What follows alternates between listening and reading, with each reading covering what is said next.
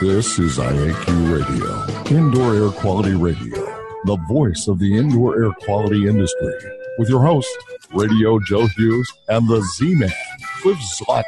And now, Radio Joe Hughes. Good day and welcome. This week is episode number 508. We're coming to you live from the University of Texas at Austin for the open house of the Test House that is part of the Sloan Foundation program they call Home Chem which is a fa- fascinating program. We've really been enjoying ourselves here, and uh, we're, we're pretty much set up, ready to go. I'm going to have, uh, hopefully, Dr. Corsi will be with us. I've got Dr. Atila Novoselac, Dr. Marina Vance, and Dr. Delphine Farmer. And uh, Bob Krell of Healthy Indoors is also on board with us here today. Uh, before we get started, let's thank our sponsors. IAQ Radio Platinum sponsor is Jon-Don Products, where restoration and abatement contractors shop. Visit them at jondon.com. That's J O N D O N.com. IAQ Radio Gold sponsors are Particles Plus engineers and manufacturers of feature rich particle counters and air quality monitoring instrumentation. Learn more at particlesplus.com. Count on us. Healthy Indoors Magazine, a free online digital magazine for industry professionals and consumers. Subscriptions available at healthyindoors.com. And AEML Laboratories, free FedEx shipping, great pricing, same day results, and never a rush fee. Learn more at AEMLinc.com. IAQ Radio Association sponsors are the Indoor Air Quality Association, a multidisciplinary organization dedicated to promoting the exchange of indoor environmental information through education and research. Learn more at iaqa.org and RIA, the Restoration Industry Association, the granddaddy of the restoration industry. Network with leaders. Learn more at restorationindustry.org. All right. Please be sure to thank our sponsors for their support of IAQ Radio. Let's turn it over to the Z Man for today's IAQ Radio trivia question. And now you can win a cool prize. It's time for the IAQ Radio trivia question. Be the first to correctly answer. Simply email your answer to C. Zlotnick at cs.com. Or if listening live, just text your answer from your computer. And now, here's the Z Man with this week's IAQ Radio trivia question. Hello, everyone. I'm sorry to report there was no correct answer to last week's trivia question identifying Public Employees Occupational Safety and Health, PEOSH, as the organization that develops and enforces occupational health standards for New Jersey's public sector's workers. The IAQ Radio Trivia question for today, Friday, June 22nd, 2018, has been sponsored by Ideas, the solution chemistry company, creating unique solutions to odor removal, surface cleaning, and decontamination problems. Here is today's question. When the University of Texas at Austin first opened with a mission to change the world, how many professors did the school have? Back to you, Joe. Thank you, Cliff. And uh, we've got a great group here. We've been touring the uh, facility. And John, I don't know, you put up the slide we had uh, with the three questions. So the program was designed to answer three questions. Uh, we're going to have Dr. Richard Corsi on with us today. Go to the next one, John. Dr. Atila Novoselac joining us. He's PhD at the Department of Civil Architecture and Environmental Engineering at the University of Texas. Next. Marina Vance. Dr. Vance is assistant professor in the Department of Mechanical Engineering, and she's at uh, Colorado University of Colorado in Boulder. And Dr. Delphine Farmer is also an associate professor in the Department of Chemistry at Colorado State University. So we're at the, the home chem grand opening or open house today, and it's been a little crazy with people going in and out and uh, running around. We've got test instruments everywhere. And uh, it's been a lot of fun, though. And I, I think what we're going to start with is I'd like to get Dr. Novoselac to talk a little bit about the uh, about, about the house itself. You know, we, we've got a very interesting, it's a, uh, I guess, manufactured housing, about 11 years old. Is that accurate? Yes, correct. So pretty much the house is uh, built in 2007, and uh, since then it has been used for various experiments, uh, specifically for indoor air quality and building performance. And uh, yes, it is pre-manufactured home, uh, uh, typical for practically, I think, significant fraction fraction of, of population. So it is retrofitted quite a lot for running experiments specifically associated with air quality. And uh, uh, the house itself is uh, not as valuable as what is happening in the house. And if you just look at every single instrument here is probably more valuable than a house. But it's really, really give us a great opportunity to run these full-scale experiments. Is there five billion dollars worth of equipment here somewhere? Is that right? We counted yes. 4.5. We counted 4.5 million dollars. 4.5. Okay, that's not advanced. And uh, it's just fascinating all the equipment throughout the room and throughout these buildings. But uh, the, the questions you're trying to answer are what are the sources of chemical oxidants in the indoor environment? How are they impacted by changes in light conditions and human activities? The second one, what are the sources of organic compounds in the indoor environment? And the and there's there's more to it. We'll get back to that. And what are the sources of indoor reactive nitrogen species, and to what extent is their presence in indoors influenced by outdoor air pollution? That's a mouthful. Tell us a little bit, Doctor uh, Doctor Farmer. You're more of person, right? Chemistry outdoor person. What's your role in the project? Yeah, so my history has been really in thinking about outdoor chemistry and how things like forests and humans can influence the air we breathe outside. So I, I, was brought on and met Marina Vance, and we started thinking about what's happening inside, and it is absolutely mind blowing. There are so many more molecules inside than we have seen anywhere outside. And I've I've been doing urban air quality studies in places like Mexico City and uh, and all over the United States, and and indoors inside a a standard little house here in, in Austin, Texas, where the outdoor air pollution is is really not that bad. It's pretty clean here. Indoors, just a whole different ball game. World, huh? And uh, Dr. Vance, I, I, I believe you worked maybe a little in the indoor air world prior, because I know you, Dr. Hernandez. We've been on the show Mark Hernandez, and what's your role? So, I don't come from the outdoor atmospheric chemistry world. I'm an environmental engineer, and my background is on assessing people's exposures to real world situations involving consumer products and other, you know, real world scenarios. So, coming to HomeChem and thinking about the experimental design and how we could make HomeChem um, assess real world situations was sort of my, my job in the campaign. Um, so I come very much from an indoor indoor world experience. I've, I've assessed uh, the release of nanoparticles from the use of consumer products and uh, air pollution or aerosols emitted from things like 3D printers and other office products. Okay, I want to, let's start with the building itself. Let's go back to Dr. Novoselac. The building we talked about is manufactured housing, three bedroom. Yeah, three bedroom bed, so 12, 12,000 uh, sorry, 1,200 uh, square feet. And you have two mechanical systems, one in the crawl, three, so one in the crawl space, one in the attic. And, and yes, uh, pretty much when we bought this house, we wanted, uh, it was designed with the idea to run different experiments. And uh, in some situations, uh, we wanted to have uh, underfloor uh, supply systems in other overheads, and that's those are two typical air systems, uh, air distribution systems, uh, which are probably 90%, 95% of US uh, homes. However, uh, have also uh, project in, in, one of the previous projects, we looked what how the hydronic system operates in the house, and we built the third one. Pretty much that's a a fan wall based uh, with uh, uh, chilled water and hot water distribution systems. So again, depends on the experiments we turn on one or the other. In this one specifically, we use uh, the air overhead system, which is the most common. That's what I noticed.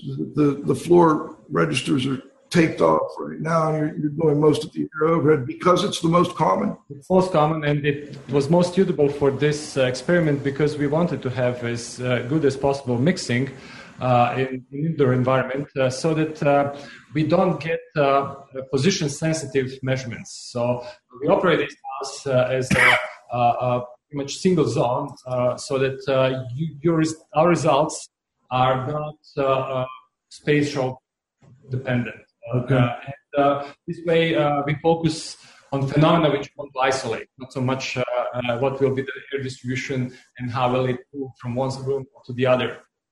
Okay. And then I also doing tracer gas testing. Is that, or you were at one point? What, who's doing that? Be doing it that way as opposed to I don't know? Did you do blower door testing to to get, get the tightness of the home? Yes, that there was probably two months of preparation for this uh, experiment by what we call building characterization, and uh, among many other stuff, uh, we did a blower door test, which is a standard test for measuring uh, air tightness on envelope. And uh, this one, so this one here at uh, 50 Pascal, we have something like six to seven air exchange rate, which is relatively airtight uh, uh, home. So pretty much it's it's uh, it's not zero energy home, but it is more, better than typical home. Which, uh, so tighter than typical home. So type? very close, right? Let's say yeah, very very similar to I'm curious about the crawl space because we have a lot of problems with crawl spaces. Is it an, um, is it a conditioned crawl space? No, it is not. So this is uh, it is vented crawl space. So uh, the air is well circulated because that was one of our previous measurements. We used tracer gas to uh, see what's the air exchange rate in the crawl space, and also we did as a building characterization we measured uh, uh, what's the communication in between crawl space and and occupied space. So, but there's a test which we developed, uh, and and it came out that it's very airtight. So pretty much it is hardly measurable. So if the fresh air comes into this house, it's come, it comes through, through the windows, small holes for penetration. But for this campaign specifically, uh, we are running dedicated fresh air supply system. So we mm-hmm. have uh, a supply air uh, uh, which is constantly uh, pumping air, other air into the uh, into the space, because we didn't want to have fluid dynamics affecting measurements. So, and we didn't want to uh, uh, uh, be weather condition dependent results because we have variation in the weather conditions. And since this is experiments with, we repeat some experiments with some perturbation. Uh, probably uh, Marina and Delphine can talk more about that. Uh, should probably in a minute. but the idea was really, really to exclude ventilation as a variable in this experiment. So you want to exclude ventilation? No, but impact of no, we have ventilation, but variation in ventilation. Okay, variation. You want to keep it consistent. Exactly. When, when you check the crawl space system, how much of the crawl space air got into the house? Actually, almost nothing, uh, because we managed to have uh, a slight pressurization of the house with a with a fresh air supply, and uh, pretty much uh, uh, we don't have almost this. These experiments are, are um, we don't have. Of course, the beauty of test house in one of the experiments actually punched the holes in order to produce that, uh, uh, but not in this. What about the attic? You've got a system in the attic. Is that a conditioned attic, or is it also ventilated? No, it is uh, a, a tight uh, uh, attic, just naturally ventilated. It's a very small attic because it's pre-manufactured homes. They don't have uh, tall attics. This is just probably eight-inch thick crawl space, and it's vented by other air. But again, uh, the pre-manufactured homes are well built. I'm not sure that uh, uh, they use the best materials, but this one here is very airtight and it's still airtight, and we don't have all communication with attic. Another question came came to my mind when we were talking about the. Uh, oh, um, on your mechanical system, what type of filtration do you have? So for this specific campaign, again, we decided not to uh, focus on filtration systems. So we have, for fresh air, we have very, very coarse filter just to prevent that uh, bugs get in. Okay. Uh, and, uh, and we practically mimic uh, uh, infiltration because infiltration is coming uh, through cracks and windows under the door, and some particles get stopped, large particles. That's what we do in this with our mechanical ventilation system. But we don't filter ozone. We don't filter pretty much anything. Uh, which is happening uh, into the in-house because we are focusing here identifying chemistry and we didn't want to take away that sure uh, Sure, and, and you want it to be like a normal home. Yes, yes, exactly. Well, let's go over to Dr. Vance for just a moment. Could you tell listeners a little bit about the different types of experiments that are going on here? Are you the best, and maybe Dr. Farmer? Okay. Absolutely. What is it, 20 different? We have we have different categories of experiments and we have different activities performed for each experiment so first we have uh, the types of activities that we have are based on everyday activities that people would be performing in their own homes. So we're focusing on cooking, cleaning, and the use of personal care products or occupancy. So for cooking, we have chosen uh, a few experimental meals. We have a breakfast meal, we have a stir fry meal for lunch, and we have a chili meal for dinner. We also tried a lasagna. We have different experimental meals. All of them were decided on a basis of chemistry and whether that's a common you know, a common meal that somebody else might be making, you know, at least in the United States or in the Western world. Um, and the students do the cooking, is that? So we have anonymous volunteers performing oh. the activities in the house. I see. Yes. Okay. So that's cooking. For cleaning, we chose mopping the floors as our experimental activity because um, it's very easy for us to get a mass transfer from the, you know, the water phase, the things that you put on the floor to the gas phase, and then we can watch that chemistry happen. Uh, we have three different types of cleaning products that we're testing uh, during this month of experiments. We have a pinene based cleaner, a chlorine based cleaner, and then an all natural, um, advertises all natural cleaner as well. Um, we might actually add a different one for the last week as well. Uh, we're discussing some, you know, as we watch the data real time, we, we make a few changes to the experimental design. Um, and the last category is uh, the use of consumer products and human occupancy. So for that experiment, we don't have any activities performed in the house. People are simply invited to come in, occupy the space. They're usually working on their computers. But then we have a little bit of input on the types of personal care products that they use before coming in that day. So we had three different days of activity. The first day was uh, the use of all natural products. So things that are advertised or according to your own perception, what do you consider to be cleaner, greener, more natural? And that's what people were, you know, um, advised to wear um, after their last shower. What's an example of something people think is cleaner and greener? Um, I mean, there's brands of deodorant that say, okay. you know, they're aluminum free, so they're all natural. And there's organic brands of shampoo and, and hair conditioner, you know, that say that they don't use phthalates and they don't use other um, other organic compounds, and it's just going to be very interesting for us. I my personal hypothesis was, you know, is the VOC emission any different from a regular consumer product? So that was that. That's day one of experiments. Day two, people are the same people, roughly the same people, come in uh, wearing what they usually wear on an everyday basis.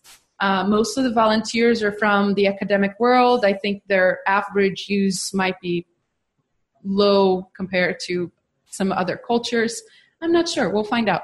And for the third category is the go crazy on your products day. Pretend you're going to a really important party and you really want to put on a lot of you know perfume or other categories of products that you may consider uh, that are strongly scented and we'll see if we can tell a difference not just in concentration but in the, the types of chemical species we can detect in the air. I know you can't, you're not done, right?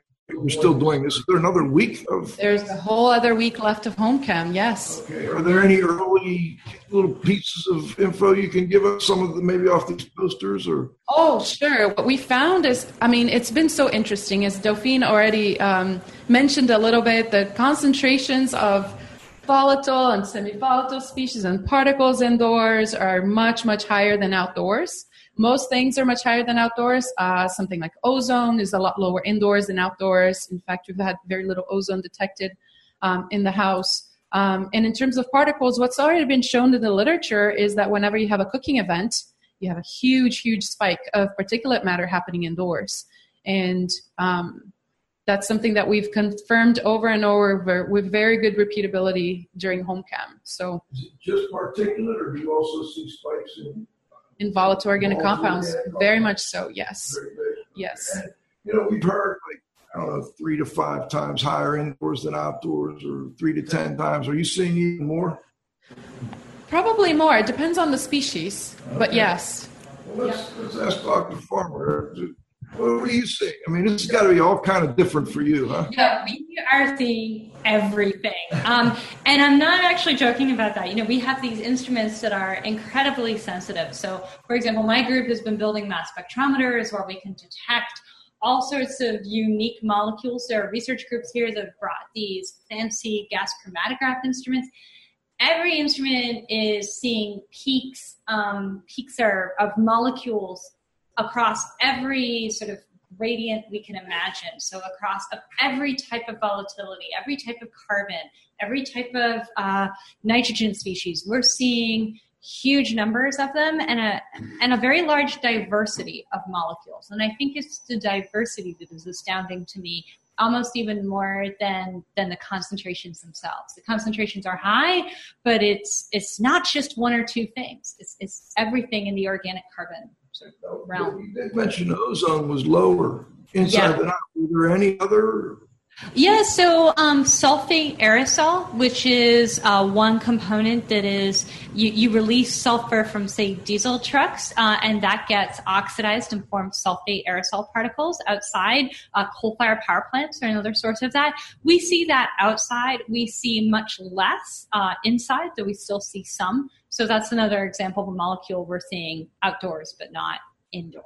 Now, you, know, the uh, the experimentation is when you're doing the occupant uh, simulations. Those are for short duration, right? You have you have the volunteers coming in for a short period of time, so you're not getting 24 seven occupancy. Well, so how, so, how, do you how so do you account no, for that? So we're not getting 24 seven occupancy. We're getting things. So, for example, the mopping, the the volunteers will come in and mop for about 10 minutes, mm-hmm. uh, and then they leave and the cooking can take a little longer and then the volunteers are of course encouraged. They, they get to sit down and eat the meal that they just cooked and then they leave. So most of those days the occupancy is in little bursts of maybe 20 minutes up to about an hour on the the other type of day that, that Dr. Vance just talked about was the layer days where we have people coming in in the morning and they cook breakfast and then they clean and then they cook lunch and then they clean up and then they cook dinner.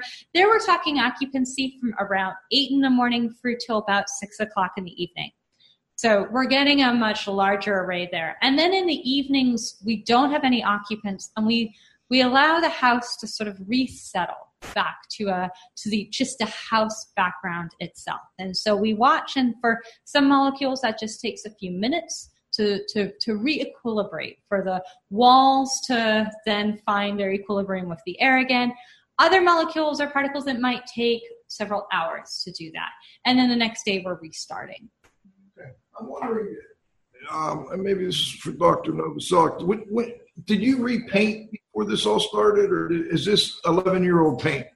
Uh, most of the house has 11 year old paint. However, you will see some uh, imperfections in, uh, in, in paints, and uh, because again, uh, the house has been used uh, for many years, and sometimes one experiments really, really included hanging out some gigantic panels of uh, uh, passive uh, removal paint. so panels with passive removal paints. And Uh, that was removed a long time ago, but uh, there were some stains and uh, we just fixed that. but yes, this is most of the house, 90% of the surfaces is, is, the original. The original. what do you find? I mean, are you finding still 11 years later that chemicals came from the paint or in your experiments? I probably could just talk about one thing, uh, solid reactivity, because we have been done, doing ozone experiments for a while, and uh, it is reactive almost as uh, uh first day. So I'm, sure, oh. I'm, not sure if it's a paint or, or, or uh, some oils and the depositions uh, are still plates, but it, it, didn't change. Hmm. At least I'm not sure for, for yeah. Go ahead. Um, just to add that we most of our measurements are done in the air phase of the house. So we have inlets poking through the house, bringing the air into our instruments that are doing measurements 24 7. But we also have another additional category of experiments that came came through shortly before HomeChem. And if you go over to our kitchen area, what we have, what I call is our little surface colony. There's a wall that's been covered with glass panels, and there's a painted material and a few other types of surface materials that researchers have brought from their universities, and then they're swabbing those surfaces and analyzing them as well to try to get to some of those questions and understand how, what role do the surfaces play in the chemistry of the air. Okay. Well, you? Oh, I thought you. Um, when we were talking about that, it, it brought up another thought: formaldehyde. You know, we hear a lot about formaldehyde in indoor environments. Who would be best to talk about what you're finding? Are you looking? I'm sure you're looking at formaldehyde. What do we find? Yeah, so formaldehyde is a really interesting molecule. It's really, really small and it's incredibly challenging to measure. So we do have one instrument that is capable of making a very accurate measurement of formaldehyde, the UC Berkeley's proton reaction mass spectrometer. Uh, bit of a mouthful, but a really cool instrument. That one is capable of measuring formaldehyde. What's interesting to me is that you know, we talk to people, and formaldehyde is at the forefront of everyone's mind in the indoor air quality world. But it's just one small peak in our instrument, and and there are lots of other molecules out there. So we're certainly seeing it, and it's there. But relative to everything else in the home, it's actually quite small. So when it comes to thinking about long-term effects, that's a different question, and I don't have an answer for you yet. But uh, but we'll, we'll be investigating those sorts of questions over the next year two. So, so I mean, one question I had is, I, I know you're looking at ultrafine particles. That's part part part of your study. Um, any revelations there? I mean, I think that's in the indoor air quality industry. It seems to be uh, a constituent that people don't look at enough, at least as far as the practitioners in the field. Certainly on the research side, I think you do, but in the field, you know, there's limited instrumentation to go out and do real time ultrafine particles. I agree with you, and there are multiple reasons for that, right? There's limited instrumentation, and then all of the regulatory standards. I know there are no standards for our home environment indoors, but we base all of our decisions on the regulation that we see for outdoors, and all of that is done on a mass basis, right? But then if you look at ultrafine aerosols and their potential health effects, they amount to almost no mass. Right. Um, and what, we what we're seeing is that there is a huge amount of, uh, of ultrafine aerosols, especially during cooking events. Um, particles grow over time and they become bigger and bigger, but really the peak, if you look at the number of particles present indoors, their peak is definitely in the ultrafine range, so less than 100 nanometers in size. And you're seeing that more um, during the cooking phase. That, I know uh, uh, Lawrence Berkeley Labs, you know, did that research several years back and saw a lot of uh, spikes during the during the time when they were actually cooking. Yeah, exactly. And we have a we have a gas stove in the test house. It's uh, running on propane. The second you turn on the gas stove, you can already see some particles, and then the moment you start cooking, then you know as you can imagine, you can you can see things coming off of the food. You're heating up the food, and you're what's happening is a lot of that, uh, a lot of the organic material that's part of the food itself, and the oils and everything else is high temperature stove, but then the encounter temperature much much lower, uh, short distance away, recondense back, and then of very very small particles. We got to stop and thank our sponsors. We'll be back for the second half of our interview here at the University of Texas Austin at the Test House, the Home Chem Project. IAQ Radio Platinum sponsor is Jon-Don Products, where restoration and abatement contractors shop. Visit them at jondon.com. That's J O N D O N.com.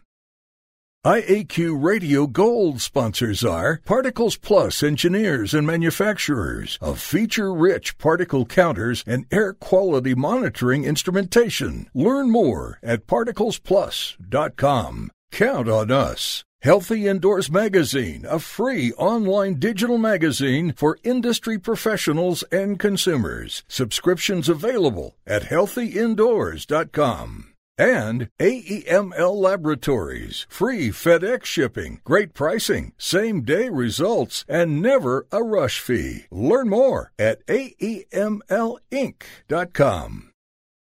IAQ Radio Association sponsors are the Indoor Air Quality Association, a multidisciplinary organization dedicated to promoting the exchange of indoor environmental information through education and research. Learn more at iaqa.org and RIA, the Restoration Industry Association, the granddaddy of the restoration industry. Network with leaders. Learn more at restorationindustry.org. Okay, we played a little musical chairs on the break and we brought in Dr. Richard Corsi. Welcome back. It's been too long. It's just good to have you. This is a great great event. Uh, I'm sure you're uh, up to your ears with things to do, but if you could just, what, what's been your biggest, um, what's your biggest take home for the listeners? You, you, you do in the, in the, field kind of thing. What, what would people doing IAQ investigations, what are they going to learn? So, that's a great question. I think that we've been doing research on indoor chemistry for a couple of decades now. Um, without the tools that are being brought to bear here in the home chem study, um, we've noticed a lot of things in indoor environments, but never really fully understood them. And I think this study is going to help us to better understand things that we've observed in the past but never really understood why they were happening. Um, we have a lot more sophisticated instrumentation measuring a lot more things were measured simultaneously before.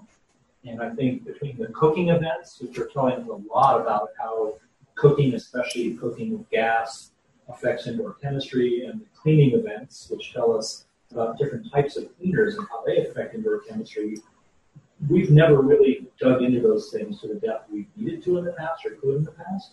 And those are two activities that are very, very common activities that were built into the program by Delphine and Nina in their planning this program that I think are going to tell us a lot about those kind of extreme events, those extreme conditions that happen in people's homes that generate bursts of in the house. And we've been tied up, haven't got a chance to look around. What kind of ventilation do you have over there? Is there a hood over the stove? Uh, what, what do we got going over there? So there is a hood over the stove, but in order to keep this experiment is representative to the average home as possible, we're not using a hood. You're not using. Okay. Okay. Um, from anecdotal evidence and just talking to everyone I, I know, I noticed several people don't actually run their have a hood. And we wanted the study to be more general about the emissions from cooking. And then, um, and I know there's been some studies, including the Lawrence Berkeley Lab, on individual hoods. So we don't want we want the specific model of this specific hood and the type of filtration system that it has to dictate the results. So we're not okay. using it. Let's go back to Dr. Corsi. And John, let me know if you can hear okay. Can I um, just add something that Nina said? So in one of the cooking events, at least looking at some of the preliminary data, the data suggests that people need to use their hoods. Yeah.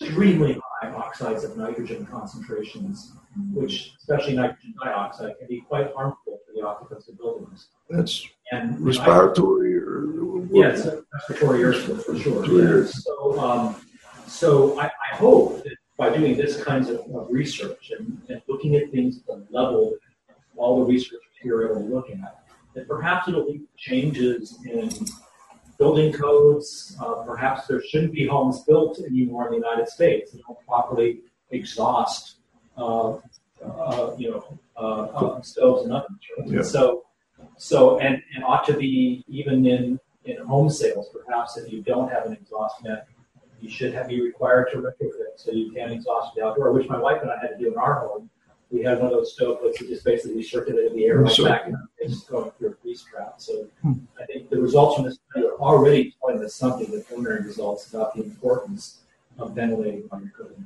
Okay, go ahead. And I just want to add one anecdote to that effect. The um, University, Drexel University folks have brought a, a, very sensitive aerosol mass spectrometer that looks at particles. And they actually brought it uh, with the same group of people that they sent up to Kathmandu in Nepal.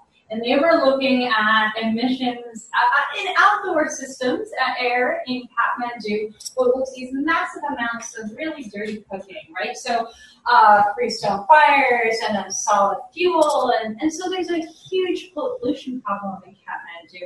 And the levels that, that they're seeing inside the house when we say cook up Thanksgiving turkey are substantially higher than anything they saw in the air in Nepal So that to me really just reinforces the idea that ventilation and really thinking about this indoor source is incredibly important. All right, let's go over to Corbett Lunsford. I just want to introduce Corbett. Um, Corbett, I know you've got a tiny house and you run around the country. And you're a TV star, or will be. Is it on? It's not on yet. It's called Home Diagnosis. It's home Diagnosis. Probably the first TV series ever about building science and about home performance, which this is an important part of. Um, and, somebody like me, Grace and I are both on this project as not researchers. We're like, we don't really belong in this lineup. Um, we're more implementers and communicators. And so what's really shocking to me is that the amount of information that is gotten by the academic community about buildings and about indoor chemistry and the atmosphere, all the stuff that is very, very applicable what I do as a contractor and as anybody in the building industry would say, it does not get shared down the uh, ladder. and this, is great. great seeing us on the technical Welcome.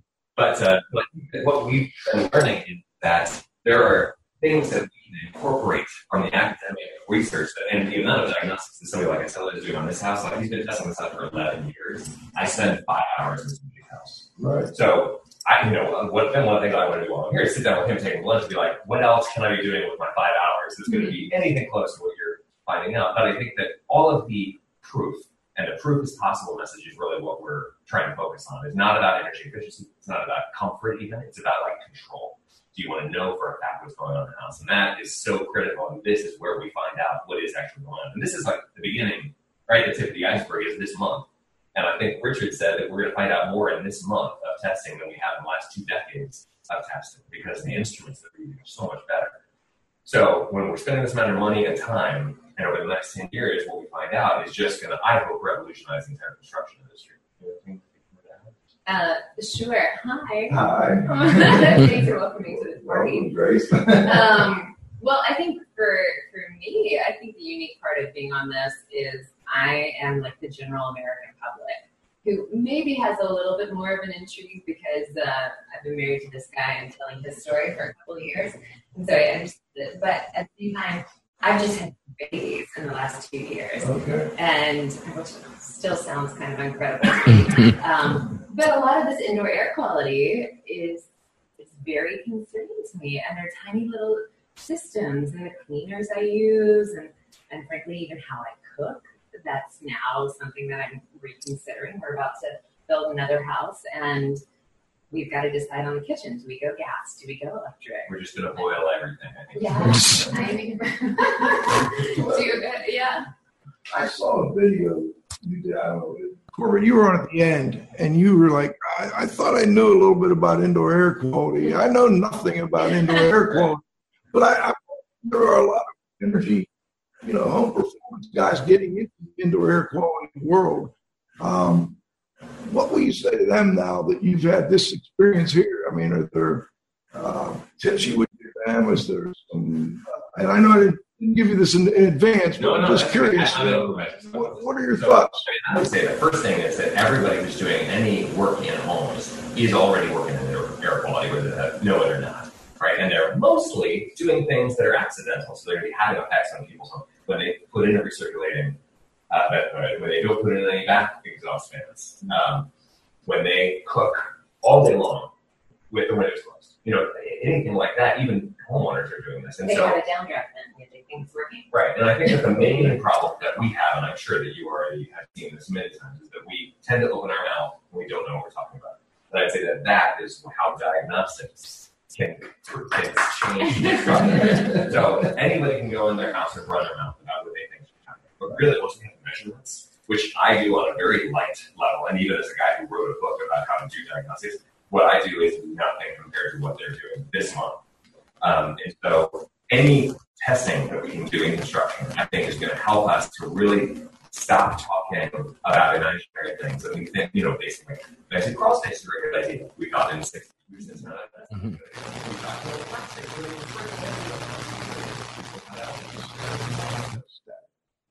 I think the idea of measuring itself, if we can just get people to understand that you should measure things in your house and not just the size of your rooms for your carpeting, that is going to revolutionize the entire field. And hopefully, energy raters will understand more about the indoor air quality side of things and, and understand that, like, I think what we're going to find out is Sloan does not fund human health research. But once other foundations jump on board, what we will probably find out is what they found out elsewhere in the world is that the health effects of home performance far outshadow anything that has to do with energy efficiency. Energy efficiency is nothing compared to health. If I go back to the group here, I'm, I'm curious about carbon monoxide. Who who can tell me about what you're doing with respect to carbon monoxide, Dr. Yeah. Farmer? So one of the instruments that we have here on site is actually an instrument owned by Drexel University. Again, that instrument is measuring carbon monoxide, carbon dioxide, and methane uh, really, really well. Uh, so again, we're definitely seeing it. We see an increase when there are cooking events. Uh, not too surprising. I will say that actually a little more interesting to me as a chemist is carbon dioxide, the CO2 measurements. Mm-hmm. And we see that, of course, when people walk into the rooms. We see these huge increases in CO2. But we also see them when we're cooking. Let's say we have a gas stove. And in Thanksgiving, the CO2 can get to be pretty high. We've got that turkey cooking in the oven for several hours.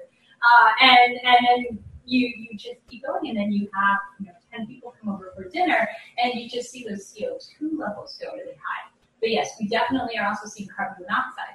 I will say that we haven't seen any of those levels go to a dangerous. Uh, what level are you yeah, talking yeah. about? So, so I'm not going to, going to put a number on that. I will mention the level that causes problems, but when people were touring the house, noticed that the carbon dioxide levels hit about seven or eight thousand parts per million just with 15 bodies in here um, looking at the house, right? So that was you know, the equivalent of a party. People having a bunch of people over to their house for a party with the door and the windows closed. And you superimpose on that, because you can superimpose the sources of CO2, superimpose on that with what, 7,000 7, ppm from cooking? Yeah. So yeah. suddenly you're up to 15,000 ppm. If you're having a party with the windows closed and somebody's cooking uh, during the party, it's ready for everybody. Those are pretty high levels of carbon dioxide. We're getting to levels that would be scrubbed on submarines, right? Right. You don't have to drink. That's right. And, and, I also have been wondering if the reason I get so sleepy after eating turkey is, is not the tryptophan, but maybe all that CO2 which is produced. Yeah, we don't know.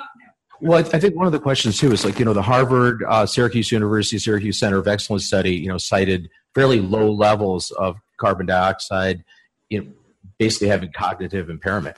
You know, so what what is you know, what's the difference between what's what's safe, you know, or what what's a true you know clinical problem, or something that maybe at least moderately adversely affects uh, the occupants. So I'm, there's been four or five studies now by different groups on the cognitive effects of carbon dioxide, and they by and large conflict with one another. So there are teams in the Danish Technical University or in Scandinavia who, who suggests or the research shows pretty high levels without any cognitive effects. So, so I think this is still an area that needs more research. And the question really is: the carbon dioxide that's causing it, or is it something else? Carbon dioxide is an indicator of it. You get a lot of people in the space, and carbon dioxide concentrations increase, but there's a lot of other things that people emit that also increase in that space. Studies like this are going to show what those things are. And it may not be the carbon dioxide itself, it might be something else associated with humans in the space that we're emitting, right? Um, so I think the jury's still out on whether carbon dioxide itself is causing cognitive effects or whether it's something else associated with sources that emit the carbon dioxide. And, and perhaps that's a surrogate. You know, the car- carbon dioxide levels indicate what other constituents might be elevating. So one of the studies just injected carbon dioxide from a cylinder into a space where people were and didn't see cognitive effects. And that was an indicator that perhaps it's not the CO2, it's something else associated with the release of CO2 that's also being released. Okay, I've, I've got another question here, and that is there's some new types of testing and analysis. Is that accurate to say? What is there? Are you working on new techniques or? So we have a lot of new instruments and new technology here for all of chemical measurements. So we have we have some new instruments companies that are commercially available, but uh, the university-based instrumentalists I'm even more excited about some of the really cutting-edge technology that universities have been developing over the last couple of years. So we have instruments here where it's the first time they've ever been used to make measurements, and they are getting some of our most fascinating data. So one example is from the University of Colorado Boulder. They have this instrument called an EESI-TOF, uh, which is a very long acronym that I won't even begin to attempt. What I will say is that it is not very easy to run. Uh, it, it's a uh, very large mass spectrometer that is looking at specific molecules that are in particles. And so, for example, they can even see during Thanksgiving the molecules of certain oils from the turkey that are showing up in the particles in the air. Uh, so we have some of this incredible instrumentation so we can track and, and the, the, organic molecules as they move through the house, and that we can actually start to think about where they're coming from. And just as Rich highlighted, I think this is one of the really exciting parts is saying not just what are the, the carbon monoxide or carbon dioxide or formaldehyde, not just where's that coming from and what is it doing, but what about all the other molecules that come along for the ride and are present in really trace quantity. And so I think that's exactly what Rich was was getting at was this idea that there are all these other things out there that we're breathing. And so are those other molecules just being tracers for sort of the real the really interesting stuff here? What about the, someone working on low cost sensors and, and how accurate they are? Who can who can talk to me about that? Dr. Vance, you, you got a good you project well. Go for it. so uh, Dr. Corsi and I are collaborating on evaluating a number of low cost sensors. Some of them have been supplied by the manufacturers themselves. We have scattered them throughout the house, and some of them we purchased them on Amazon. And what we figured was that this would be a wonderful opportunity to compare them against these high end instruments that we have monitoring the house at all times. So some of these low cost sensors are in the kitchen um, environment in the house, and some of them are in the living room. Um, as Dr. Novoselac mentioned, the house is considered well mixed, but a lot of these particles can absorb onto surfaces and get lost, and some things can react away, you know, as the air is moving through. So we want to get an idea of the spatial homogeneity in terms of chemistry and particles as well. Um, so some of these monitors might actually help us. And we're also um, using, so we're using the experiment to have the monitors help us, but we're also testing the monitors themselves and seeing how they fare in, in, in comparison with the high-end instrumentation. One of the things I noticed is the title includes microbial in it. And uh, I'm wondering if you're looking at maybe what is a normal background of microbial uh, chemistry in an indoor environment. Who who's my expert on that one? I think, I think we're good. Oh, oh. Yeah. yeah. John muted me out or something. We're good now. Working up. Try it. All right. So in terms of microbial uh, communities, there's been this recent program that was funded by Sloan to look at the microbial environment inside buildings they found that there's a vast array of microorganisms, bacteria, also viruses. They're present, of course, on surfaces, but also in the air. That, to me, is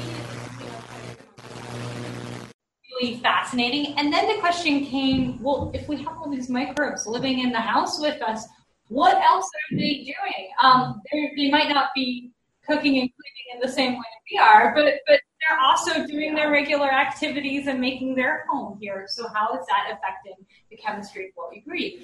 So uh, a couple of different groups helping us think about that. The University of California, San Diego, that's Rob Knight and Pieter Dorrestein's group. And they're doing these surface mapping measurements. So they're taking swabs oh, okay. all over the inside of the house and, and effectively, they're going to then measure those spots for all the different chemical compounds and for microbial activity. And they're going to be able to tell us where all of the microbes have been and what their metabolites, so what the microbes are producing, where is that inside the, the kitchen and the living room, how the the uh, tables, the chairs, uh, and then and the doorknobs, uh, everywhere inside the house. So they're going to be able to map that out. So that's going to tell us what's there and then how did that change from the very beginning of our experiment versus the very end and you know, just after the last day. Okay. So that's one part. Then the other aspect we have is a really neat measurement that measures bioparticles. So You've got a this part is- or a uh, a poster behind you on this one. Yeah. In this room. So what's happening is this is the, uh, it's called a UV APS. Uh, it measures bioparticles. From UC Berkeley, and that group is looking at larger fluorescent particles, and those come from from humans, uh, from us just shedding particles off when we walk by or when turns out if you mop vigorously, you're gonna, of course, emit a bunch of your own little bioparticles. Uh, and so we've been, we've got a group looking at that too. You know the what's that Peanuts? I'm not American. What's that Peanuts cartoon character? Pigpen. Pigpen. Yeah. So what we found from this study so far is that we are all Pigpen. And it just depends on how fast you're moving and maybe the last time you showered or the last time you laundered your clothes. But uh, this instrument, the UVAPS, as Delphine mentioned, can can look at skin flakes and the bacteria that's present in your skin that all fluoresces when exposed to UV light. So that instrument can identify the biological component of the particles that are present indoors. And what we've seen is that it's completely dependent on activity. If somebody walks by, we can detect it. Hmm. Let me ask, I've got a final question. Actually, I've got text questions. I'll try and get to these text questions in a moment, but I want to get everybody's thoughts on this, this particular question. How are you going to take this information and find ways to make it, uh, take it from research to practice? You know, we, we, we do all these wonderful experiments and get all these chemicals and lists of microbiological, you know, all the different fungi and mold. But, you know, guys like me and, and Corbett and others have to go out and do something in homes. We'll start with you, Dr. Vance. Um, we are trying. I mean, science communication is is a complicated thing, and with this program, uh, which is also part of the Sloan Foundation program that funded HomeChem, is what we call Indoor Chem, is a, an umbrella program that encompasses HomeChem and several other research programs. And part of our mission is to better communicate our science so that practitioners and the general public and others can learn from what we're learning. And we think that an experiment like HomeChem is a perfect opportunity that would have been wasted if we didn't try as hard as we can to distill that science down to actionable actionable points, right? Mhm. And um, we have several fronts. Uh, we are trying to establish a Twitter presence. Afterwards, we're going to uh, try to write blog posts that have specific, you know, talking about specific answers that applies to everyday lives. And then we have all these wonderful partners that have joined us, such as Corbett and Grace, uh, to try to help get the message out there and to communicate with the world as well as you guys. We'll do our, we'll do what we can. What about all the papers that come out of this? Are they going to be open source or are they going to be in research journals where we can't get a hold of them unless we pay 50 bucks? Uh, So we're we're pretty committed to open access. Okay. Uh, I, I certainly am a great believer in that. So along with the, as is the Sloan Foundation. Yeah. So I think we're really aiming to make these articles open access and really trying to to get that information out. But I think we really need to rely on on you and on some of these other science communicators in the room, Grace and Corbett, to not just take what we say and and then try and convey it to the public, but to ask us to follow up questions and to push us to try and figure out how to make our science where we're, re- we're really fundamental chemists and engineers and how to take that information and really make it accessible to the public. So I'll, I'll flip this around and say we're hoping you'll help with that. See, I think that's one of the big problems with the industry in general. There seems to be a lot of great research. You guys are at the forefront of that and what you're doing. And there's been a lot of been, been a lot of great research projects done throughout the years, and it, some of it maybe gets distilled down to the industry, to the forward-thinking industry members that actually read peer-reviewed material.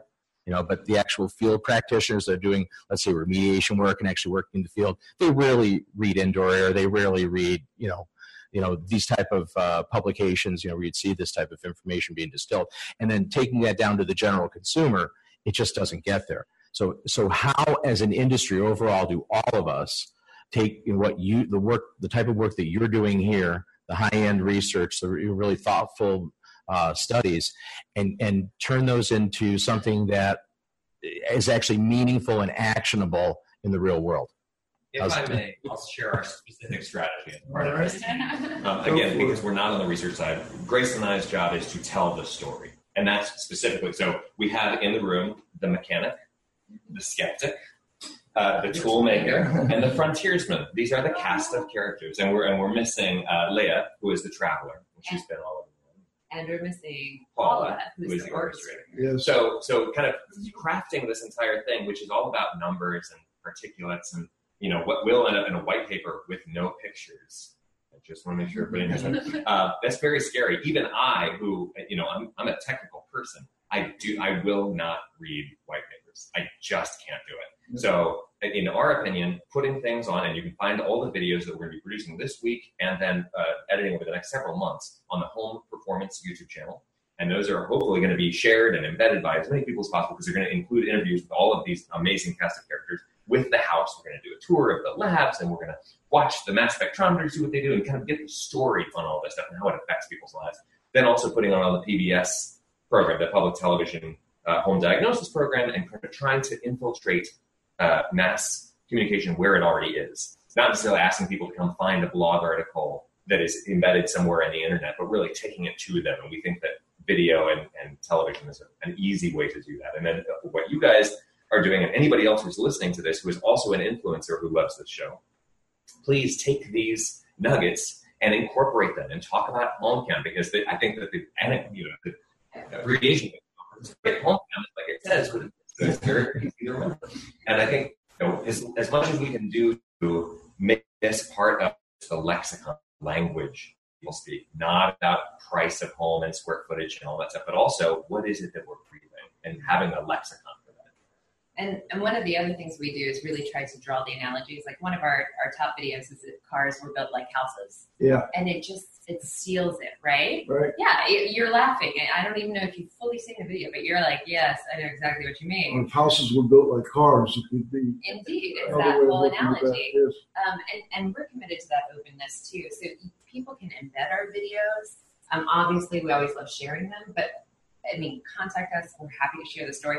Honestly, like moms find us because the baby's room is cold and they think it's the windows and they're going to put up some plastic sheeting. And we have a video about plastic sheeting that's very It's the popular. bane of my existence. One of the oldest videos. You can go see me with a brunette bob. and um, and, and but but it starts the wormhole, right? You know, you watch one video and then they suggest. And these home chem videos are now going to start coming in as those suggestions because they're a part of our channel. I've got one more quick text question from a, a listener. Um, are there somewhat similar houses elsewhere in the world? I think it's a great one to finish with. And are there any studies comparing results between the test homes envisioned? Uh, yeah, there are pretty much uh, the, some uh, houses in Florida, which is mostly energy related. Uh, we have one in NIST, uh, and, and they're coming. Uh, uh, I believe that this one here is the one which has the most comprehensive indoor air quality research uh, conducted over the 11 years period. And uh, I, I think, uh, yeah, some comparison already happened, uh, specifically with uh, cooking. Uh, uh, NIST had some work here. Uh, we NIST, have some that- NIST, yes. Uh, SVOC NIST. Commission, yes. National Institute of Standards and Technology? Yes. All right, acronym So, heaven. Uh, I would uh, just provide one example. Uh, we did quite a lot of work uh, related to the semi-molecular organic uh, emission uh, from from uh, flooring materials. Uh, I Okay. think uh, similar work have been done there. Uh, we didn't really really run the experiments in the same way, uh, and in that sense, we cannot have really uh, direct comparison. But papers suggest the same things. Uh, uh, uh, so that in that sense, Okay. yes, there is. And that's all we need in the field. I don't need down to the 10th decimal point. I, I need the summary, you know, this is bad, this is good, uh, you know, so give it to us that way if you can, at least to some degree. Uh, go ahead, let's finish up with Dr. Last- Corsi. Last question about translation of research and practice. Joe, Yes.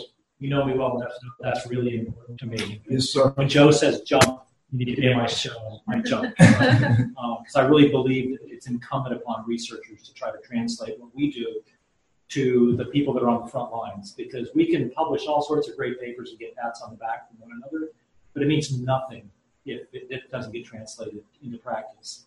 So my hope is that from this study, we can come up with, at the end of the study, the 10 things we learned from this study for practitioners in bullet form, in really simple form. We already have one, I think we've talked about with cooking and vent right? Okay. Um, and we have data to back that up now. I think another one will be related to our low cost air monitors and how they fare relative to one another. And I think there'll probably be six or seven or eight more. I actually think that researchers ought to have it. There should be a section in every every article we publish that is something related to practical meaning. You know, what what what do these results mean? To, to force researchers in a way to think about how we can translate this to those that are going to they're going to use the results of. Well, I look at this as a continuing uh, episode on our research to practice that we've done in the past, and uh, look forward. I, I want to thank everybody for joining us. It's been wonderful meeting all of you, great hosts, and Thank thanks to Corbett and Grace for joining us, and uh, the, the the good doctors here. I got the dream team. Uh, it was great to have you all. This is Radio Joe Hughes saying thanks so much to our guests this week, and uh, to you, our our loyal listeners out there, and to Bob Crow at Healthy Indoors Magazine, my co-host, the Z-Man, Cliff Zlotnik, and uh, John. You got to have faith uh, back at the controls. I know it was a, a challenge for you today, and thanks for your help. We'll be back next Friday. Oh, by the way, next Friday I've got uh, Nick Hurst from the EPA's Indoor Air Plus program. Looking forward to a great show with him. So we'll be back next Friday at noon with the next episode of IAQ Radio. For IAQ Radio, I'm Spike Reel saying thanks for listening.